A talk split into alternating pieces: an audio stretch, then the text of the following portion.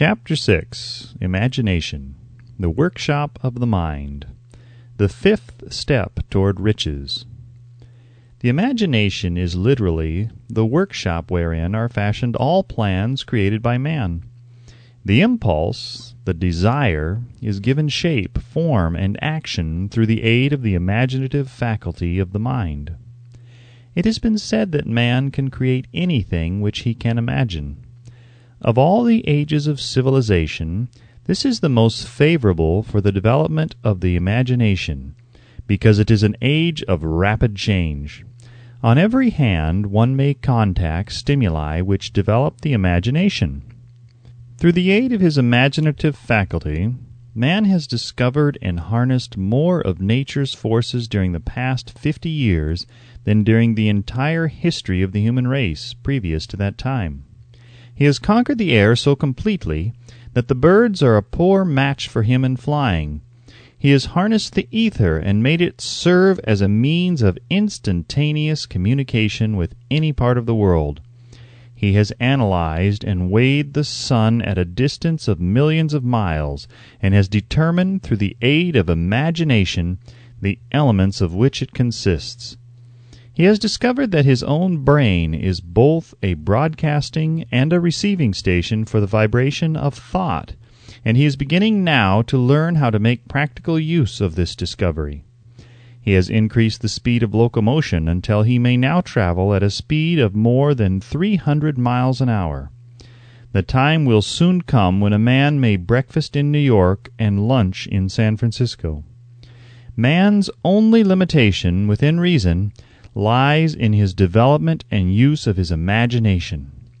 He has not yet reached the apex of development in the use of his imaginative faculty. He has merely discovered that he has an imagination, and has commenced to use it in a very elementary way. Two forms of imagination.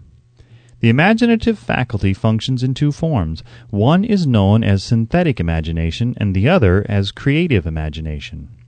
Synthetic imagination. Through this faculty one may arrange old concepts, ideas, or plans into new combinations. This faculty creates nothing. It merely works with the material of experience, education, and observation with which it is fed. It is the faculty used most by the inventor, with the exception of the genius who draws upon the creative imagination when he cannot solve his problem through synthetic imagination. Creative imagination. Through the faculty of creative imagination, the finite mind of man has direct communication with infinite intelligence. It is the faculty through which hunches and inspirations are received. It is by this faculty that all basic or new ideas are handed over to man. It is through this faculty that thought vibrations from the minds of others are received. It is through this faculty that one individual may tune in or communicate with the subconscious minds of other men. The creative imagination works automatically, in the manner described in subsequent pages. This faculty functions only when the conscious mind is vibrating at an exceedingly rapid rate, as for example when the conscious mind is stimulated through the emotion of a strong desire. The creative faculty becomes more alert, more receptive to vibrations from the sources mentioned, in proportion to its development through use. This statement is significant. Ponder over it before passing on. Keep in mind as you follow these principles that the entire story of how one may convert desire into money cannot be told in one statement. The story will be complete only when one has mastered, assimilated, and begun to make use of all the principles.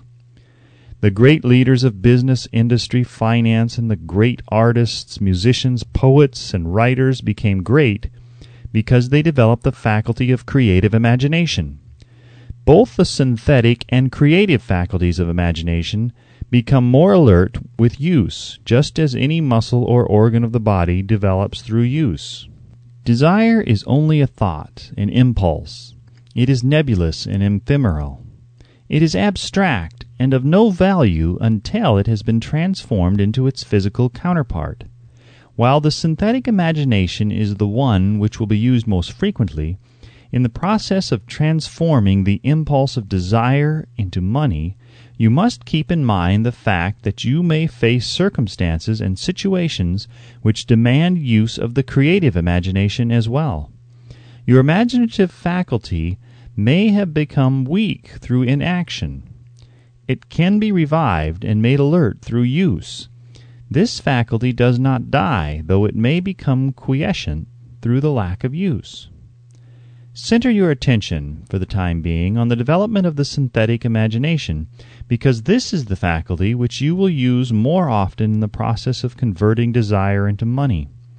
Transformation of the intangible impulse of desire into the tangible reality of money calls for the use of a plan or plans. These plans must be formed with the aid of the imagination, and mainly with the synthetic faculty. Read the entire book through, then come back to this chapter and begin at once to put your imagination to work on the building of a plan or plans for the transformation of your desire into money. Detailed instructions for the building of plans have been given in almost every chapter. Carry out the instructions best suited to your needs. Reduce your plan to writing, if you have not already done so. The moment you complete this, you will have definitely given concrete form to the intangible desire. Read the preceding sentence once more. Read it aloud, very slowly, and as you do so, remember that the moment you reduce the statement of your desire and a plan for its realization to writing, you have actually taken the first of a series of steps which will enable you to convert the thought into its physical counterpart. The earth on which you live you, yourself, and every other material thing are the result of evolutionary change, through which microscopic bits of matter have been organized and arranged in an orderly fashion. Moreover, and this statement is of stupendous importance, this earth, every one of the billions of individual cells of your body and every atom of matter, began as an intangible form of energy. Desire is thought impulse. Thought impulses are forms of energy. When you begin with the thought impulse, desire to accumulate money, you are drafting into your service the same stuff that nature used in creating this earth and every material form in the universe, including the body and brain in which the thought impulses function. As far as science has been able to determine, the entire universe consists of but two elements, matter and energy. Through the combination of energy and matter has been created everything perceptible to man, from the largest star which floats in the heavens down to and including man himself. You are now engaged in the task of trying to profit by nature's method. You are sincerely and earnestly, we hope, trying to adapt yourself to nature's laws by endeavoring to convert desire into its physical or monetary equivalent. You can do it. It has been done before. You can build a fortune through the aid of laws which are immutable, but first you must become familiar with these laws and learn to use them. Through repetition and by approaching the description of these principles from every conceivable angle, the author hopes to reveal to you the secret through which every great fortune has been accumulated. Strange and paradoxical as it may seem, the secret is not a secret. Nature herself advertises it in the earth on which we live, the stars, the planets suspended within our view, in the elements above and around us, in every blade of grass, and in every form of life within our vision. Nature advertises this secret in the terms of biology, in the conversion of a tiny cell so small that it may be lost on the point of a pin into the human being now reading this line the conversion of desire into its physical equivalent is certainly no more miraculous. Do not become discouraged if you do not fully comprehend all that has been stated. Unless you have long been a student of the mind, it is not to be expected that you will assimilate all that is in this chapter upon a first reading. But you will, in time, make good progress.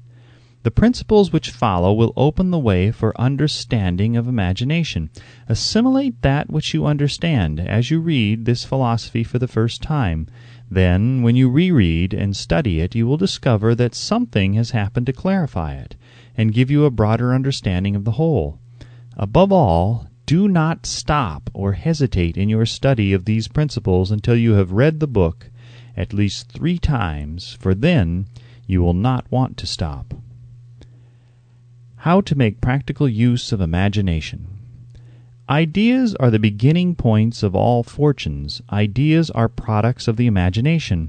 Let us examine a few well known ideas which have yielded huge fortunes, with the hope that these illustrations will convey definite information concerning the method by which imagination may be used in accumulating riches. The Enchanted Kettle. Fifty years ago an old country doctor drove to town hitched his horse, quietly slipped into a drug store by the back door, and began dickering with a young drug clerk.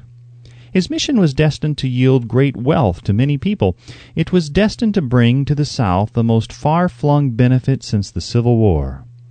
For more than an hour behind the prescription counter, the old doctor and the clerk talked in low tones. Then the doctor left. He went out to the buggy and brought back a large, old fashioned kettle a big wooden paddle used for stirring the contents of the kettle, and deposited them in the back of the store. The clerk inspected the kettle, reached into his inside pocket, took out a roll of bills, and handed it over to the doctor. The roll contained exactly five hundred dollars, the clerk's entire savings. The doctor handed over a small slip of paper on which was written a secret formula. The words on that small slip of paper were worth a king's ransom. But not to the doctor. Those magic words were needed to start the kettle to boiling, but neither the doctor nor the young clerk knew what fabulous fortunes were destined to flow from that kettle. The old doctor was glad to sell the outfit for five hundred dollars. The money would pay off his debts, and give him freedom of mind. The clerk was taking a big chance by staking his entire life's savings on a mere scrap of paper and an old kettle. He never dreamed his investment would start a kettle to overflowing with gold that would surpass the miraculous performance of Aladdin's lamp. What the clerk really purchased was an idea. The old kettle and the wooden paddle and the secret message on a slip of paper were incidental. The strange performance of that kettle began to take place after the new owner mixed with the secret instructions an ingredient on which the doctor knew nothing. Read this story carefully. Give your imagination a test. See if you can discover what it was that the young man added to the secret message which caused the kettle to overflow with gold. Remember, as you read, that this is not a story from Arabian Nights.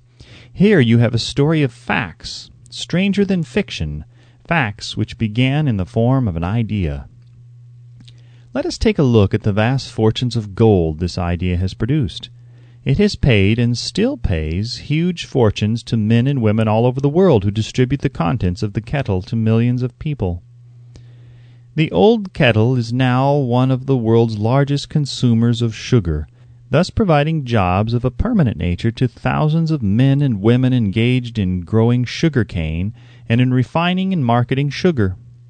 The old kettle consumes annually millions of glass bottles, providing jobs to huge numbers of glass workers. The old kettle gives employment to an army of clerks, stenographers, copywriters, and advertising experts throughout the nation. It has brought fame and fortune to scores of artists who have created magnificent pictures describing the product. The old kettle has converted a small southern city into the business capital of the South, where it now benefits, directly or indirectly, every business and practically every resident of the city. The influence of this idea now benefits every civilized country in the world, pouring out a continuous stream of gold to all who touch it. Gold from the kettle built and maintains one of the most prominent colleges of the South, where thousands of young people receive the training essential for success. The old kettle has done other marvelous things. All through the world depression, when factories, banks, and business houses were folding up and quitting by the thousands, the owner of this enchanted kettle went marching on, giving continuous employment to an army of men and women all over the world, and paying out extra portions of gold to those who long ago had faith in the idea. If the product of that old brass kettle could talk, it would tell thrilling tales of romance in every language romances of love, romances of business, romances of professional men and women who are daily being stimulated by it.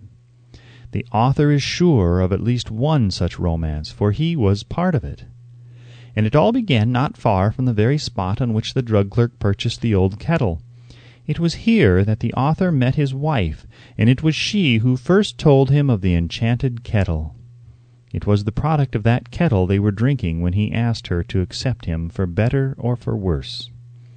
Now that you know the content of the enchanted kettle is a world famous drink, it is fitting that the author confess that the home city of the drink supplied him with a wife, also that the drink itself provides him with stimulation of thought without intoxication and thereby it serves to give the refreshment of mind which an author must have to do his best work.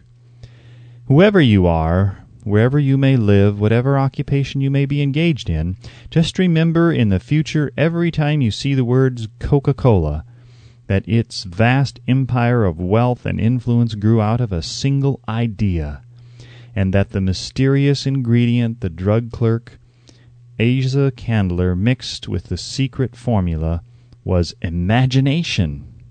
Stop and think of that for a moment. Remember also that the 13 steps to riches described in this book were the media through which the influence of Coca Cola has been extended to every city, town, village, and crossroads of the world, and that any idea you may create, as sound and meritorious as Coca Cola, has the possibility of duplicating the stupendous record of this worldwide thirst killer. Truly, thoughts are things, and their scope of operation is the world itself. What I would do if I had a million dollars. This story proves the truth of that old saying, Where there's a will, there's a way. It was told to me by that beloved educator and clergyman, the late Frank W. Gunsaulus, who began his preaching career in the stockyards region of South Chicago. While Dr. Gunsaulus was going through college, he observed many defects in our educational system, defects which he believed he could correct if he were the head of a college. His deepest desire was to become the directing head of an educational institution in which young men and women would be taught to learn by doing. He made up his mind to organize a new college in which he would carry out his ideas without being handicapped by orthodox methods of education. He needed a million dollars to put the project across. Where was he to lay his hands on so large a sum of money? That was the question that absorbed most of this ambitious young preacher's thought. But he couldn't seem to make any progress. Every night he took that thought to bed with him. He got up with it in the morning. He took it with him wherever he went. He turned it over and over in his mind until it became a consuming obsession with him. A million dollars is a lot of money. He recognized that fact, but he also recognized the truth that the only limitation is that which one sets up in one's own mind. Being a philosopher as well as a preacher, Dr. Gunsaulus recognized, as do all who succeed in life, that definiteness of purpose is the starting point from which one must begin. He recognized, too, that definiteness of purpose takes on animation, life and power when backed by a burning desire to translate that purpose into its material equivalent. He knew all these great truths, yet he did not know where or how to lay his hands on a million dollars. The natural procedure would have been to give up and quit by saying, Ah, well, my idea is a good one, but I cannot do anything with it, because I never can procure the necessary million dollars. That is exactly what the majority of people would have said, but it is not what Dr. Gunsaulus said. What he said and what he did are so important that I now introduce him and let him speak for himself. One Saturday afternoon I sat in my room thinking of ways and means of raising the money to carry out my plans. For nearly two years I had been thinking, but I had done nothing but think. The time had come for action. I made up my mind, then and there, that I would get the necessary million dollars within a week. How? I was not concerned about that. The main thing of importance was the decision to get the money within a specified time, and I want to tell you that the moment I reached a definite decision to get the money within a specified time, a strange feeling of assurance came over me, such as I had never before experienced. Something inside me seemed to say, Why didn't you reach that decision a long time ago? The money was waiting for you all the time. Things began to happen in a hurry. I called the newspapers and announced I would preach a sermon the following morning entitled, What I Would Do If I Had a Million Dollars. I went to work on the sermon immediately, but I must tell you, frankly, the task was not difficult because I had been preparing that sermon for almost two years. The spirit back of it was a part of me. Long before midnight I had finished writing the sermon. I went to bed and slept with a feeling of confidence, for I could see myself already in possession of the million dollars. Next morning I arose early, went into the bathroom, read the sermon, then knelt on my knees and asked that my sermon might come to the attention of someone who would supply the needed money. While I was praying, I again had that feeling of assurance that the money would be forthcoming. In my excitement I walked out without my sermon, and did not discover the oversight until I was in my pulpit and about ready to begin delivering it. It was too late to go back for my notes, and what a blessing that I couldn't go back. Instead, my own subconscious mind yielded the material I needed. When I arose to begin my sermon, I closed my eyes and spoke with all my heart and soul of my dreams. I not only talked to my audience, but I fancy I also talked to God. I told what I would do with a million dollars if that amount were placed in my hands. I described the plan I had in my mind for organizing a great educational institution where young people would learn to do practical things and at the same time develop their minds. When I had finished and sat down, a man slowly arose from his seat about three rows from the rear and made his way toward the pulpit.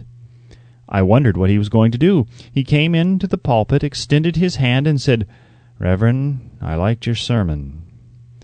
I believe you can do everything you said you would if you had a million dollars. To prove that I believe in you and your sermon, if you will come to my office tomorrow morning, I will give you the million dollars. My name is Philip D. Armour. Young Gunsaulus went to Mr. Armour's office and the million dollars was presented to him. With the money he founded the Armour Institute of Technology. That is more money than the majority of preachers ever see in an entire lifetime. Yet the thought impulse back of the money was created in the young preacher's mind in a fraction of a minute. The necessary million dollars came as a result of an idea, Back of the idea was a desire which young Gunsaulus had been nursing in his mind for almost two years. Observe this important fact. He got the money within 36 hours after he reached a definite decision in his own mind to get it, and decided upon a definite plan for getting it. There was nothing new or unique about young Gunsaulus's vague thinking about a million dollars and weakly hoping for it. Others before him, and many since his time, have had similar thoughts.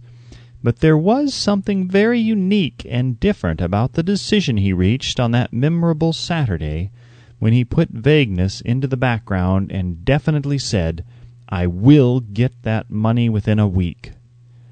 God seems to throw himself on the side of the man who knows exactly what he wants, if he is determined to get just that. Moreover, the principle through which Dr. Gunsaulus got his million dollars is still alive. It is available to you. This universal law is as workable today as it was when the young preacher made use of it so successfully.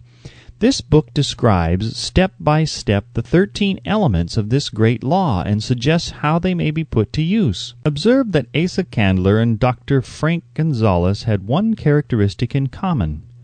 Both knew the astounding truth that ideas can be transmuted into cash through the power of definite purpose plus definite plans. If you are one of those who believe that hard work and honesty alone will bring riches, perish the thought. It is not true. Riches, when they come in huge quantities, are never the result of hard work. Riches come, if they come at all, in response to definite demands based upon the application of definite principles and not by chance or luck. Generally speaking, an idea is an impulse of thought that impels action by an appeal to the imagination. All master salesmen know that ideas can be sold where merchandise cannot. Ordinary salesmen do not know this. That is why they are ordinary. A publisher of books which sell for a nickel made a discovery that should be worth much to publishers generally. He learned that many people buy titles and not contents of books by merely changing the name of one book that was not moving. His sales on that book jumped upward more than a million copies. The inside of the book was not changed in any way. He merely ripped off the cover bearing the title that did not sell and put on a new cover with a title that had box office value. That, as simple as it may seem, was an idea. It was imagination. There is no standard price on ideas. The creator of ideas makes his own price, and if he is smart, gets it. The moving picture industry created a whole flock of millionaires. Most of them were men who couldn't create ideas, but they had the imagination to recognize ideas when they saw them. The next flock of millionaires will grow out of the radio business, which is new and not overburdened with men of keen imagination. The money will be made by those who discover or create new and more meritorious radio programs and have the imagination to recognize merit and to give the radio listeners a chance to profit by it. The sponsor, that unfortunate victim who now pays the cost of all radio entertainment, soon will become idea conscious and demands something for his money. The man who beats the sponsor to the draw and supplies programs that render useful service is the man who will become rich in this new industry. Crooners and light chatter artists who now pollute the air with wisecracks and silly giggles will go the way of all light timbers, and their places will be taken by real artists who interpret carefully planned programs which have been designed to service the minds of men as well as provide entertainment. Here is a wide open field of opportunity screaming its protest at the way it is being butchered because of a lack of imagination and begging for rescue at any price. Above all, the thing that radio needs is new ideas. If this new field of opportunity intrigues you, perhaps you might profit by the suggestion that the successful radio programs of the future will give more attention to creating buyer audiences and less attention to listener audiences. Stated more plainly, the builder of radio programs who succeeds in the future must find practical ways to convert listeners into buyers. Moreover, the successful producer of radio programs in the future must key his features so that he can definitely show its effect upon the audience. Sponsors are becoming a bit weary of buying glib selling talks based upon statements grabbed out of thin air. They want, and in the future will demand, indisputable proof that the Who's It program not only gives millions of people the silliest giggle ever, but that the silly giggler can sell merchandise. Another thing that might as well be understood by those who contemplate entering this new field of opportunity radio advertising is going to be handled by an entirely new group of advertising experts, separate and distinct from the old time newspaper and magazine advertising agency men. The old timers in the advertising game cannot read the modern radio scripts because they have been schooled to see ideas. The new radio technique demands men who can interpret ideas from a written manuscript in terms of sound. It costs the author a year of hard labor and many thousands of dollars to learn this. Radio right now is about where the moving pictures were when Mary Pickford and her curls first appeared on the screen. There is plenty of room in radio for those who can produce or recognize ideas. If the foregoing comment on the opportunities of radio has not started your idea factory to work, you had better forget it. Your opportunity is in some other field. If the comment intrigued you in the slightest degree, then go further into it, and you may find the one idea you need to round out your career.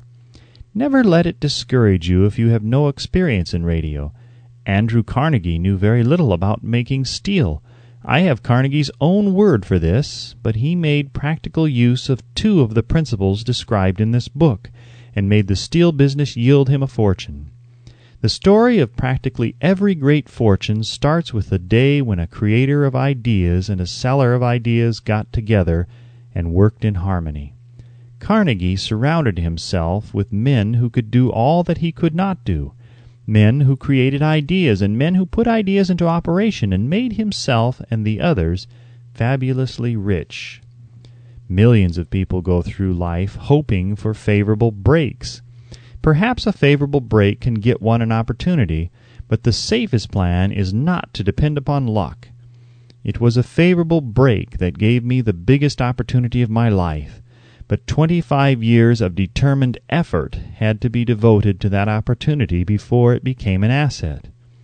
The break consisted of my good fortune in meeting and gaining the cooperation of Andrew Carnegie.